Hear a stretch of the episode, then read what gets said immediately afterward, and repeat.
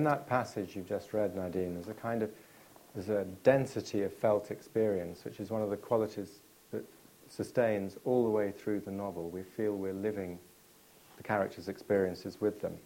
But before we get into the detail, which I'm sure many of the, uh, your audience here tonight will want to, to ask you about, I wonder if you could just um, talk a little about the period the novel covers, because it, it covers almost twenty years, although it covers three or four years in some detail. Yeah. And that period, roughly two thousand six to two thousand ten, sees the exit of Thabo Mbeki from the South African stage and the arrival of Jacob Zuma. Yes. And I wondered if you could tell us what it was, what it is about that period that's barely accomplished um, today, but demanded to be written about. Well, demanded, that comes from living there and living it, being part of it, and being part of the experience that was going on all around you. In the vast population, the vast black population, we are fifty million people, and less than ten percent are white. And then we have, of course, people of, thank heavens, of mixed blood. We have the Indian population dating from the time when indentured labourers were, were brought indeed by the, the British and the Dutch farmers to start the sugar industry in South Africa. Um, it all goes back a very long way. And it's all there in um, the... not the scientific one in your blood, but there's another kind of D N A, I think, that comes from everything that you've come through and come from in, in the people from whom you've descended. So when you lived there during these, the few years that you mentioned, all this is not just behind you, it's surrounding you, it's being absorbed by you, it's within you, and it comes to you from the people among whom you live. And so that's how... Um, a story like this comes about. Right. Now, the way I think we're going to work this is if, you, if you'd like to ask a question, do put your hand up and we'll try and sort of go evenly round the room so that everyone gets a chance. So, who would like to ask a question? At the back, in the blue shirt, and then over to the right here. Speak up, please, you're far away. Sorry, Nadine. Um, was there one particular moment that perhaps inspired you?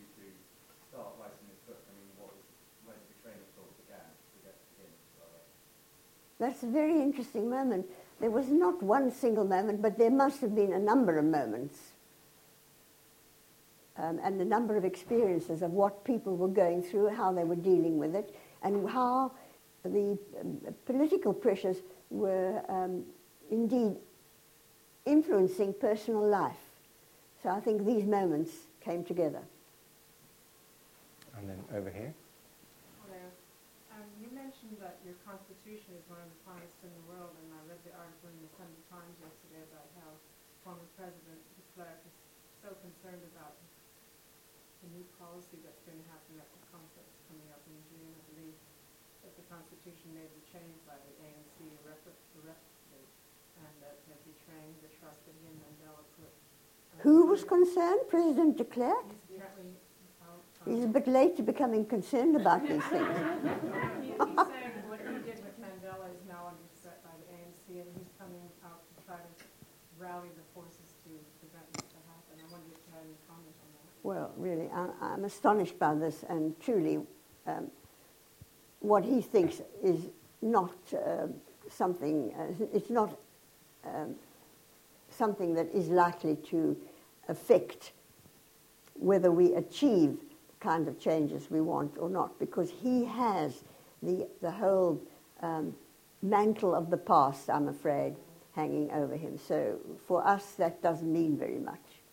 As a matter of fact, um, I was fortunate enough to be one of the people who went with Mandela's um, entourage when he got the Peace Prize with de Klerk. This was something very hard to swallow for um, people like myself and people in the in the Mandela um, entourage, because, right, de Klerk did come to the table, as the saying goes, with Mandela. But um, it was all done, indeed, with uh, not with good, with really with good, good grace. And during the time that the peace talks between them were going out and going, going on, there were still um, occasions of violence from his supporters. And he also, having been there, um, noticed how, what, in a grudging way, he behaved at, at the actual ceremonies. So that when young um, Norwegians, of course it takes place in, in Norway, the prize, when they paraded past the hotel where we were, and we were on the, the balcony, um, and they started singing freedom songs, then Mister De Klerk and his lady turned away and walked inside.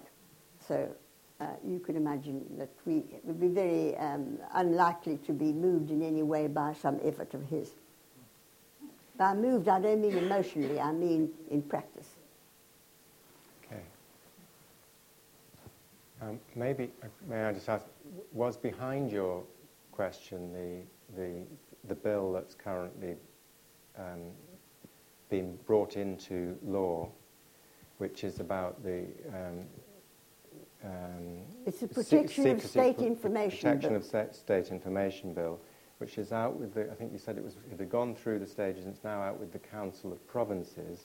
Well, it was accepted by the, the government in the House of Assembly in um, November last year, but there is, of course, great and growing and continuing protest against it because it is the end of freedom of expression in our country, and it's totally against the provisions of our wonderful Constitution, which is one of the best in the world, and it's against the Bill of Rights.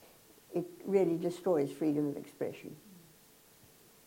Yeah, no, there was one over, yes, just over there. Partially the question you already asked, because I think the concern, of course, Mister De Klerk is irrelevant, but is there a valid concern that, the, that through the, the power of the A N C and the number of seats it holds in Parliament, that you see some of the downside of this one-party state occurring in South Africa, and of course there are many bad examples of that in, in surrounding countries. Is that a real concern, or is that just something that the detractors come up with? No, it's a tremendous concern, especially, and also a delusion, for those of us who have supported the African National Congress from the time before it was indeed, it was, it was banned, until the time when it finally came into its own, and um, formed indeed uh, the majority in a majority government. So it is of great concern, tremendous concern. And in fact, earlier in the, uh, at the end of last week, you, you were oh, yes, at you the, South, the, the, the South Bank Centre, um, where there was a celebration of forty years of Index on Censorship, which is one of the magazines and campaigning groups for freedom of expression. Um, based in the U K, but with an international remit. And, sorry, that's something I didn't switch off earlier. Um, and during that, during your presentation there, Nadine, you, you talked about, as you have done here, about what, the, what that bill would mean, and also the campaign that's being mounted to oppose it, and what people outside South Africa might do to support you. You yes, want to just we, comment on that a bit? Well, um, as I say, there's very, very strong dismay that we seem to be returning to the old apartheid censorship. It has a different name. One wants to know, what is it that the state has to be protected from in people um, using information that pertains to um, the state, members of the government, their lives, their behaviour and their policies. It's very, very difficult indeed to get them to define what this is. I think we, everyone recognises in our country as elsewhere that when it comes, for instance, to the military, uh, this is a given. But the idea that in South Africa this is so important that we are in danger of being invaded, by whom? We have the strongest army and we're the, the most developed country on the African continent. So it's unthinkable. Quite the other way around, that we are taking in um, the refugees from the conflicts all around us. Who else is going to invade us? We have good relations now with the South American countries, which are geographically and historically through the slave trade and so on, uh, obvious that they want to bring this about. We can't remain in the old north-south, south-north, Europe, South Africa, South Africa, Europe uh, mindset that we were.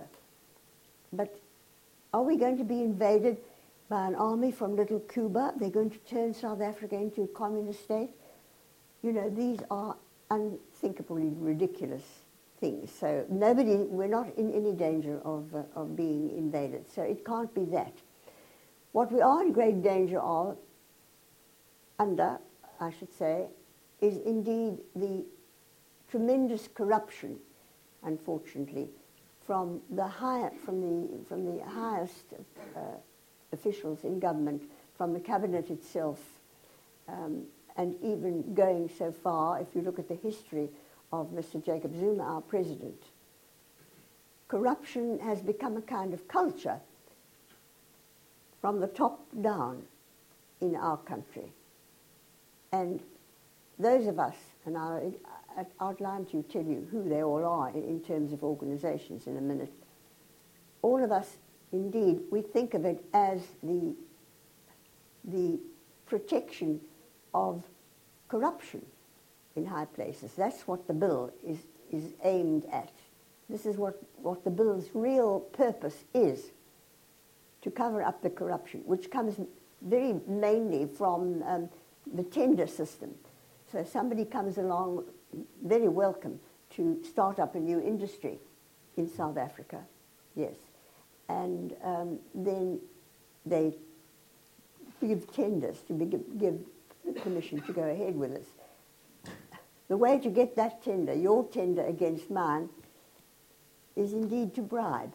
And this happens quite unbelievably often in so many levels now of our society. Right from, as I say, right from the top, from the famous, the infamous arms deal, which has dragged on the inquiries into it for years, which involved um, some British firms, um, German firms, French firms principally. And the money, the, the bribe money that was given to people in the, in, in the cabinet and the government was enormous. So this, we believe, is really behind the protection of state information. But it has, I don't know whether to go on. Well, perhaps tell, tell us a little bit about the organisations who are uh, yes, campaigning against. The organisations um, that are mainly, though there's a lot of um, individual public um, appalled, we're really appalled at what's going on. There is the, the, um, the National Editors' Forum, because the, the bill, of course, seems to be its, its most um, obvious uh, victim is the press. So the Independent Editors' Forum is one. Then we've got another organisation called Right to Know, which is a more general one of people, the ordinary public. We have the right to know what's happening in our country, why, how it is being governed, at what level of honesty. And then there's another one called um, the Freedom of Expression Institute. And that institute has between three hundred and four hundred small um, civil organizations, little groups of people who belong to it. So as you can see, this is a big movement.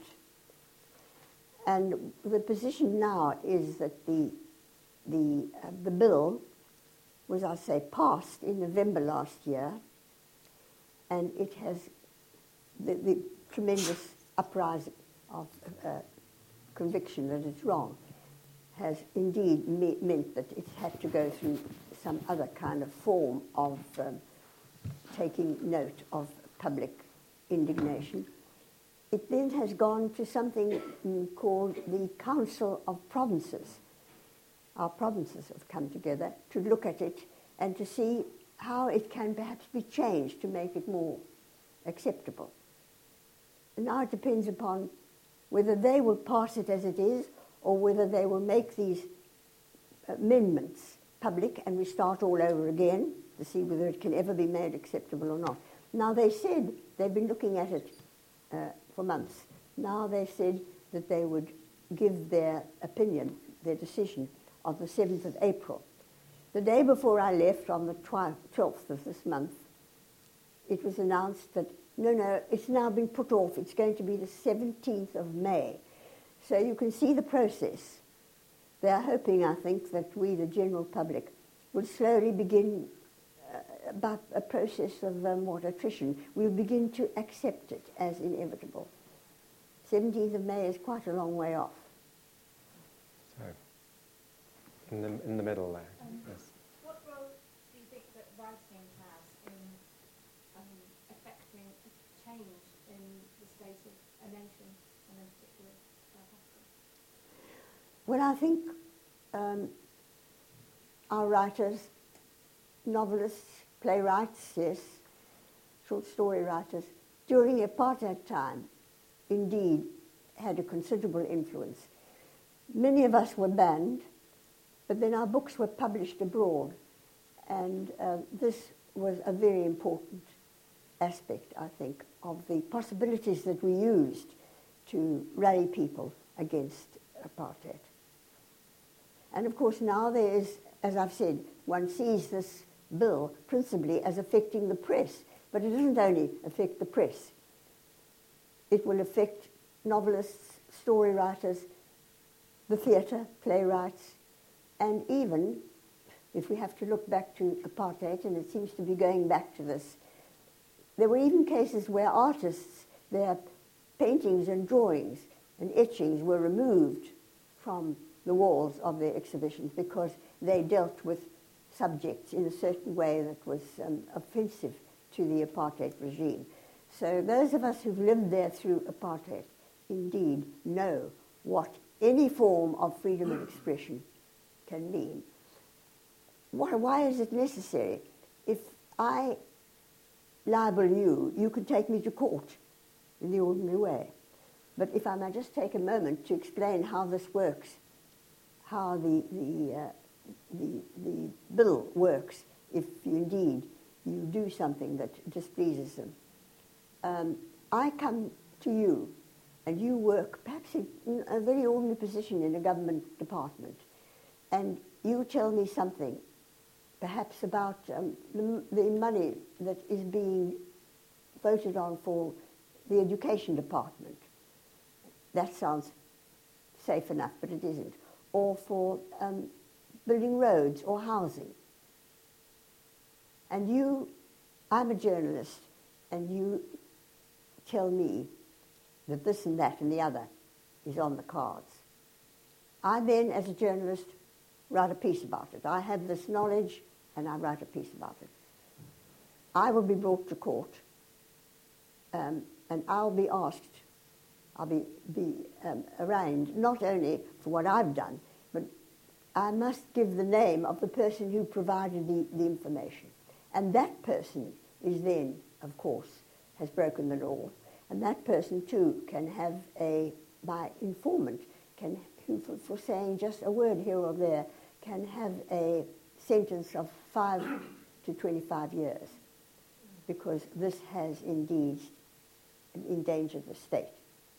So as you can see, it's a tremendous trap for anybody who, who speaks openly about anything or writes openly about anything or makes it the subject in a play or has people discussing in a book. Such thing is happening. It, it isn't only the press. Of course, the press is the most obvious and the most important to begin with, but it goes much further than that. Now, these organizations that I've been telling you about, um, we have got to look at the time when we all believe that somehow, with a little, few little tinkerings here and there, it is going to be passed. Again, it's going to be accepted. What is left to us? The Constitutional Court. So we plan then to take the issue of the freedom of expression to the Constitutional Court, which has led the government then to start looking at the Constitution and, by extension, the Constitutional Court, whether indeed we had a transition from apartheid to post-apartheid. Do we not need another transition? Are there not uh, certain things that have to be um, changed again? Because life goes on. So as you can see, it's very uneasy, to put it mildly. Okay. Yeah.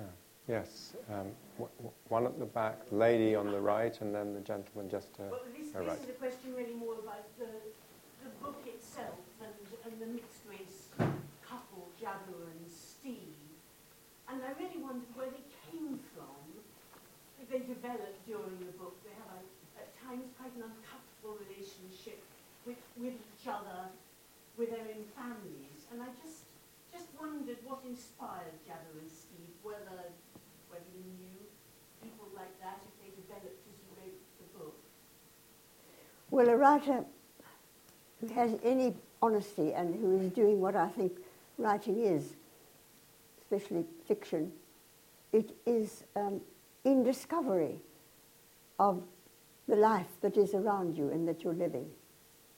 And obviously, I've lived there all my life. All these things have been developing and happening, first of all through apartheid, and now um, the whole social at the per atmosphere, the way people conduct their private and emotional lives, especially those who have been self, self-sacrificing and given up a normal personal life during the struggle. So it was, how shall I put it, it's a kind of climate that I have breathed and lived in. It's not something that I've gone out to, to look for. It's come to me. Okay, and yes? Uh, my question was really a follow-up question to the previous question. So, I don't have much first-hand experience of South Africa, but I've worked a lot in Eastern Europe and in North Africa, and one of the hardest things is to, for people to reconcile themselves with, with their history. And I've seen countries spending years and sometimes decades, even generations, on reconciling them. And to, South Africa is often held up as an example of how you could reconcile yourself. So, so of course, your writing suggests that this is much more difficult and, and, and, and not as simple as, as uh, often portrayed. So first of all, is this, is this a genuine uh, reconciliation that, that South Africa has gone through? Could have been done different to become more genuine? And what, finally, what is the role of writing and writers in this process? Well, of course, it all this question, this, this is, you've put your, your finger on a very big issue. We do carry the whole past there. And it didn't begin, as people are inclined to think, when the, the National Party came to power and, and invented the term apartheid and then applied all the draconian things that they, they did. It began in the seventeenth century. It began in sixteen fifty-two when someone from the Dutch East India Company, seeking a pathway, a seaway to India, stopped at the, at the Cape. That was the beginning of colonization. It stemmed from that. And the colonization, right from the beginning, uh, simply took away the land that belonged to the indigenous people. There is no getting away from that. And there was no um, compensation. They were not paid for it in any way. So this is all behind the strong movement now um, among the majority black population to have the land returned to them. And now it's not only the land, it is the incredible mineral resources that has made the country, developed the country and made it rich.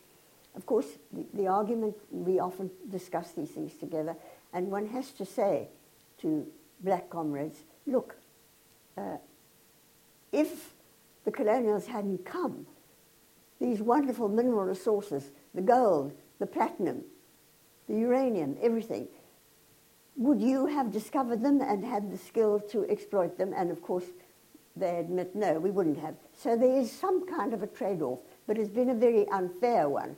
because the, the, having brought this development to the country, it's the whites who have continued to um, benefit from, from these wonderful resources, and the black population are the people, they have gone down and dug the gold and brought it up.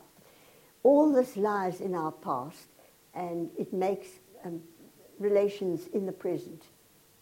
However much people wish for us all to live together, for many reasons that we should, it makes it difficult, as you can understand, and it complicates personal relationships, even when people have no colour sense.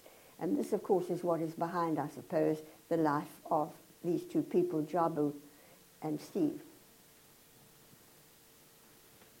Yeah. Well, while you think of the next question, oh no, here it comes, lady in the red jumper. Go ahead. One of the first books that um, got me into modern literature um, was actually J M Coetzee, Waiting for the Barbarians. And so I sort of, I guess my early years of reading modern literature were through that time when apartheid was still very much in force, mm. and I was reading quite a lot of South African literature. And I, I always wondered what life was like for um, authors who were in South Africa, whose books were banned there, but they were being published abroad. I mean, obviously, you know, I guess the people in charge would know roughly what they were saying. I mean, how, how bad was it for authors? Well, I was one of them. Yes.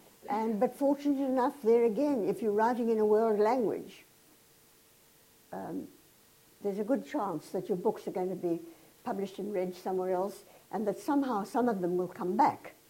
Mm.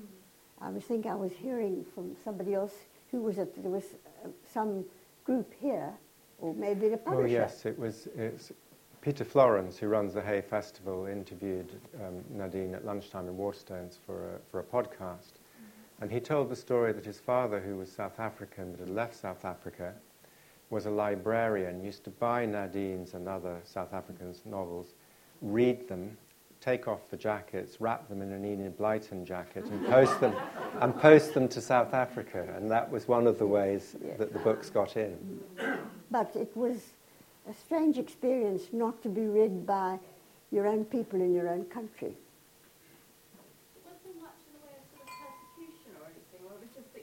And, and, and you were sort of ignored domestically, or was there actually sort of attempts to stop you writing?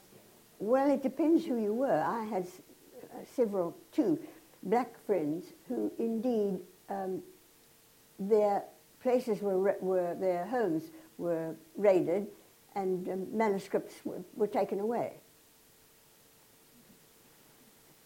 Now, yes, now we've got two. There's the, one that the back on, on my right, and the gentleman in the blue shirt on the left. So the man at the back on the right first. He's disappeared. Yes, do you think yeah, not the man. I beg your pardon. The young of all races understand the stakes in this upcoming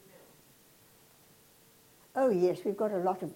There's no age. It's not something that um, older people only. There are young people who are very much involved. For instance, the Right to Know is in an organisation of, of, um, of young people, mainly.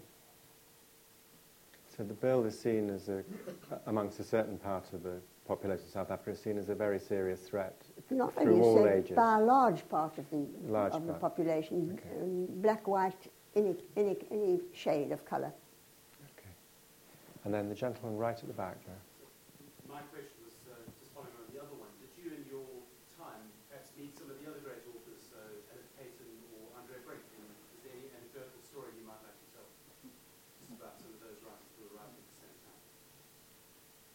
I don't understand what the question is, though.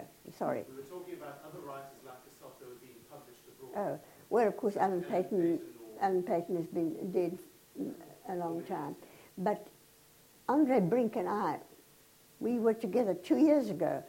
We started, indeed, um, protesting against this and gathering signatures of people.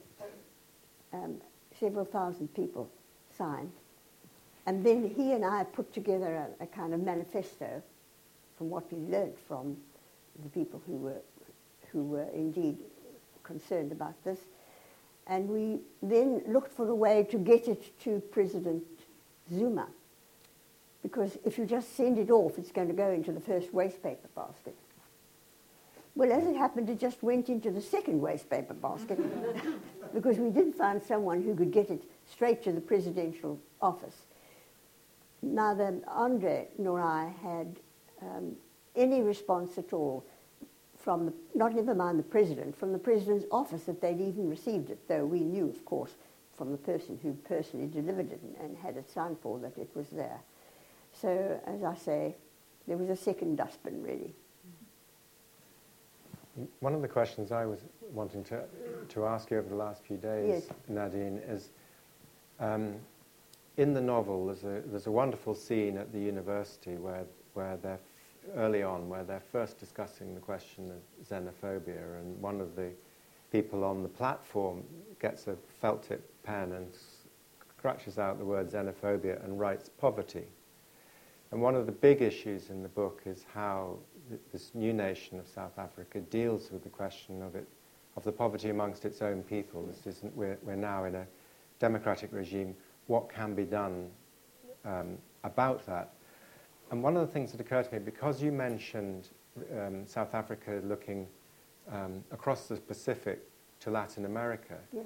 whether the policies pursued by President Lula when he was president in Brazil with the idea of the Bolsa Família, which was a, which was a kind of social uh, social policy to put money directly into the hands of uh, the person running the household, usually the usually the woman, um, and you, you doing two things. One was using the profits, if you like, from the businesses run in Brazil to help bolster a progressive social policy, and on the other was inward investment, rather than bringing in foreign expertise to build ships or roads or d- drill for oil, but to develop that expertise locally so that the profits went back into the country and not out to um, a, a foreign or international company. And I just wondered if there's, has there been much discussion or attempt to do this in South Africa? There has, and there are related moves. For instance, um, industry, of course, encouraged all the time, industrial development we need in order to deal with our huge unemployment mm-hmm. problem. Um, and there are, have been clauses, they still exist, so that if a company comes and it's going to start up some industry, then um, it has, there's a clause whereby out of its profits it has to indeed hand over to the, the community where that resource is being mined a certain percentage. Yep. Um, and it also has some say, I think that's right, in how this should be used, whether for schools, hospitals or whatever, in, by cooperating with the people. It just hasn't been done. It hasn't been enforced, and the people who promised, the big industrialists who came and, improm- and promised this, have chosen to ignore it. And now we have um, China, with its big moves in many parts of the world. We have the Chinese coming, also w- wanting with their um, industry and skill to start up certain industries. But they want to, to make it a, a, a condition that they bring a quite large portion of their own labor from China instead of employing our own people. And they soften it by saying, and the, the our um, workers being experienced in the type of mining or whatever it is that we're going to do, then um, they will instruct your local people. Well, of course, this is totally unacceptable, that people should, that we should bring in workers from somewhere else. And so the Congress of South African Trade Unions and other organizations uh, have indeed protested against this, and I think it has been squashed now. It won't yeah. happen. If they want to come and, and uh, in, enjoy the resources that we have, then they must employ our own labor and um, train them, train our own people, give them the skills that uh, are required. Now, we've heard quite a lot this evening about, if you like, the public life and politics and the, that, uh, and the state of the South African nation, but I wonder if anyone has a a more literary question about the writing of the novel or the um, the, re- the the reading experience that they would like to ask, because we're coming into our last few minutes, so I think we can probably take a couple more questions, um, if anyone's burning to ask one. Well, I've, I've got one prepared, fortunately. Now, I said at the beginning, one of the, one of the experiences in reading the novel is that you feel like you're pell-mell in the middle of a lived life. And one of the things that strikes you very early on is that you, you, you move, as many novelists have done, sort of into and out of your character's points of view. Um, we see things through Steve's point of view, we see things through Jabu's point of view. And th but then there is the really interesting thing that happens when they're both in the same room together and you're jumping into Steve's head to explain something, and then there'll be a, a parenthesis to say, well, Jabu didn't say it like this, and then you move over to, to Jabu's point of view. And this simultan, I would call it simultaneity of narration, is a, is a, a exhilarating but also quite heady experience. And I wondered if that was something that grew out of the story you were trying to tell, or whether it's a technique you've, you've used before and developed uh, to this level. No, I think it's, it's grown out of this particular story. There's something that will interest you, I think, about the whole question of who writes about whom and who has the right to. Um, there are some um, black comrade writers who think that uh, a white writer cannot create a black character, and the other way about, that a black writer cannot have a black, a white character. There was an early exception to this about uh, ten years ago, where a wonderful writer called Lewis Nkosi, who alas um, died recently, rather tragically, and he wrote um, a marvellous novel. I wish it could be revived and republished. I think it, it would find a greatly interested readership, called Mating Birds, where indeed he turned this round and he created white characters. In general, black writers stick to the colour, and whites will appear um, summarily in, they won't be major characters. But Nkosi did not follow this. And uh, we often talked about it, and he, he said, we all live together, and I, as a black, know things about you and other white people that you don't know about yourselves. And it's the other way about, and we know, perhaps if you're white, things about blacks. Black writers who don't know, or black people generally, about themselves. And it is out of this challenge, I think, and this, mm. this is the true um, synthesis, human synthesis, when you allow, and indeed you pursue the fact that, as I say, we know things about each other that the, the, the subject is not aware of. Well, that is a very good answer, a much better answer to, than the question deserved. So, so, so thank you for that. And I'm going to feel a bit like an auctioneer. I can take one more question, but this really is the last question, and it's there right at the back. Um, I was just wondering if you ever find there's a tension between being a political writer and also being a fictional writer. In fact, you've got to build a fictional tale on a uh, political framework, and whether you find a tension between telling the truth and also telling a story. Telling the truth is the key there. I'm not a political writer, and I'm not a non-political writer, and I'm not a woman writer. I'm just a writer.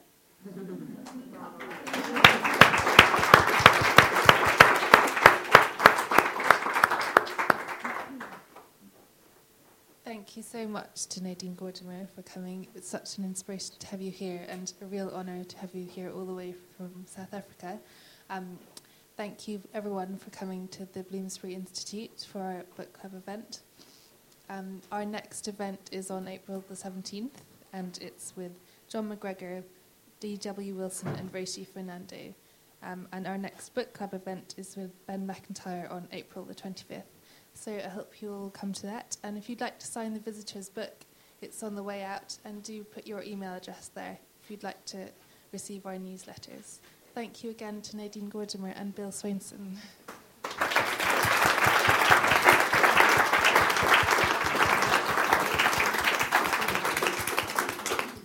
Well, I'd like to thank you all for the good questions, and I've enjoyed our to and fro very much. And thank you.